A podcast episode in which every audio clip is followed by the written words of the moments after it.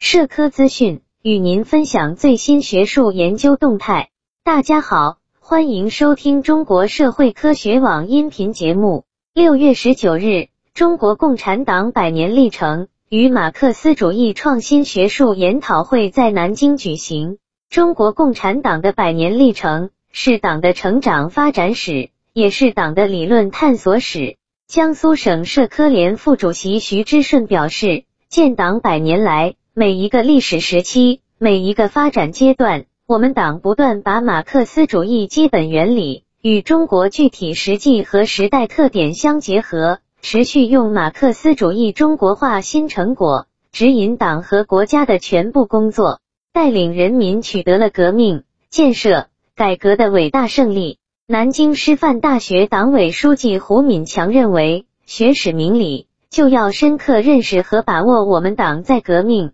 建设、改革各个历史时期的辉煌成就和宝贵经验，从中获得思想启迪，提升理论水平。我们党的历史是一部不断推进理论创新、进行理论创造的历史。在华东师范大学政治学系教授齐卫平看来，理论创新和理论创造都是马克思主义中国化的实践方式。在中国共产党百年历史实践中，理论创新和理论创造是党的思想建设的重要内容。华南师范大学马克思主义学院院长陈金龙表示：“情感具有能动性，既影响中国共产党治国理政的方式，也影响人民群众对中国共产党的态度和认同。”从情感维度建构中国共产党历史研究的学科体系、学术体系、话语体系，有利于拓宽中国共产党历史研究视域，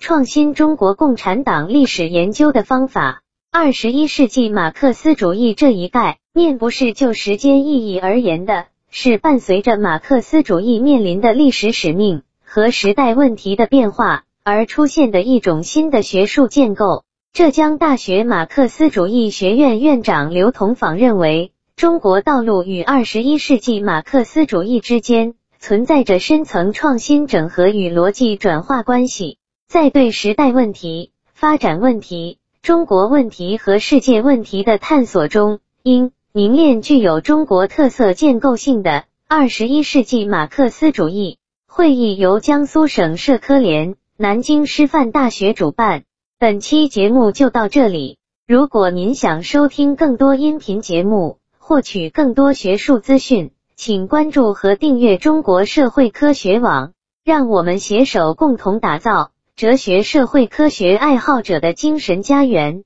感谢您的收听，我们下期再见。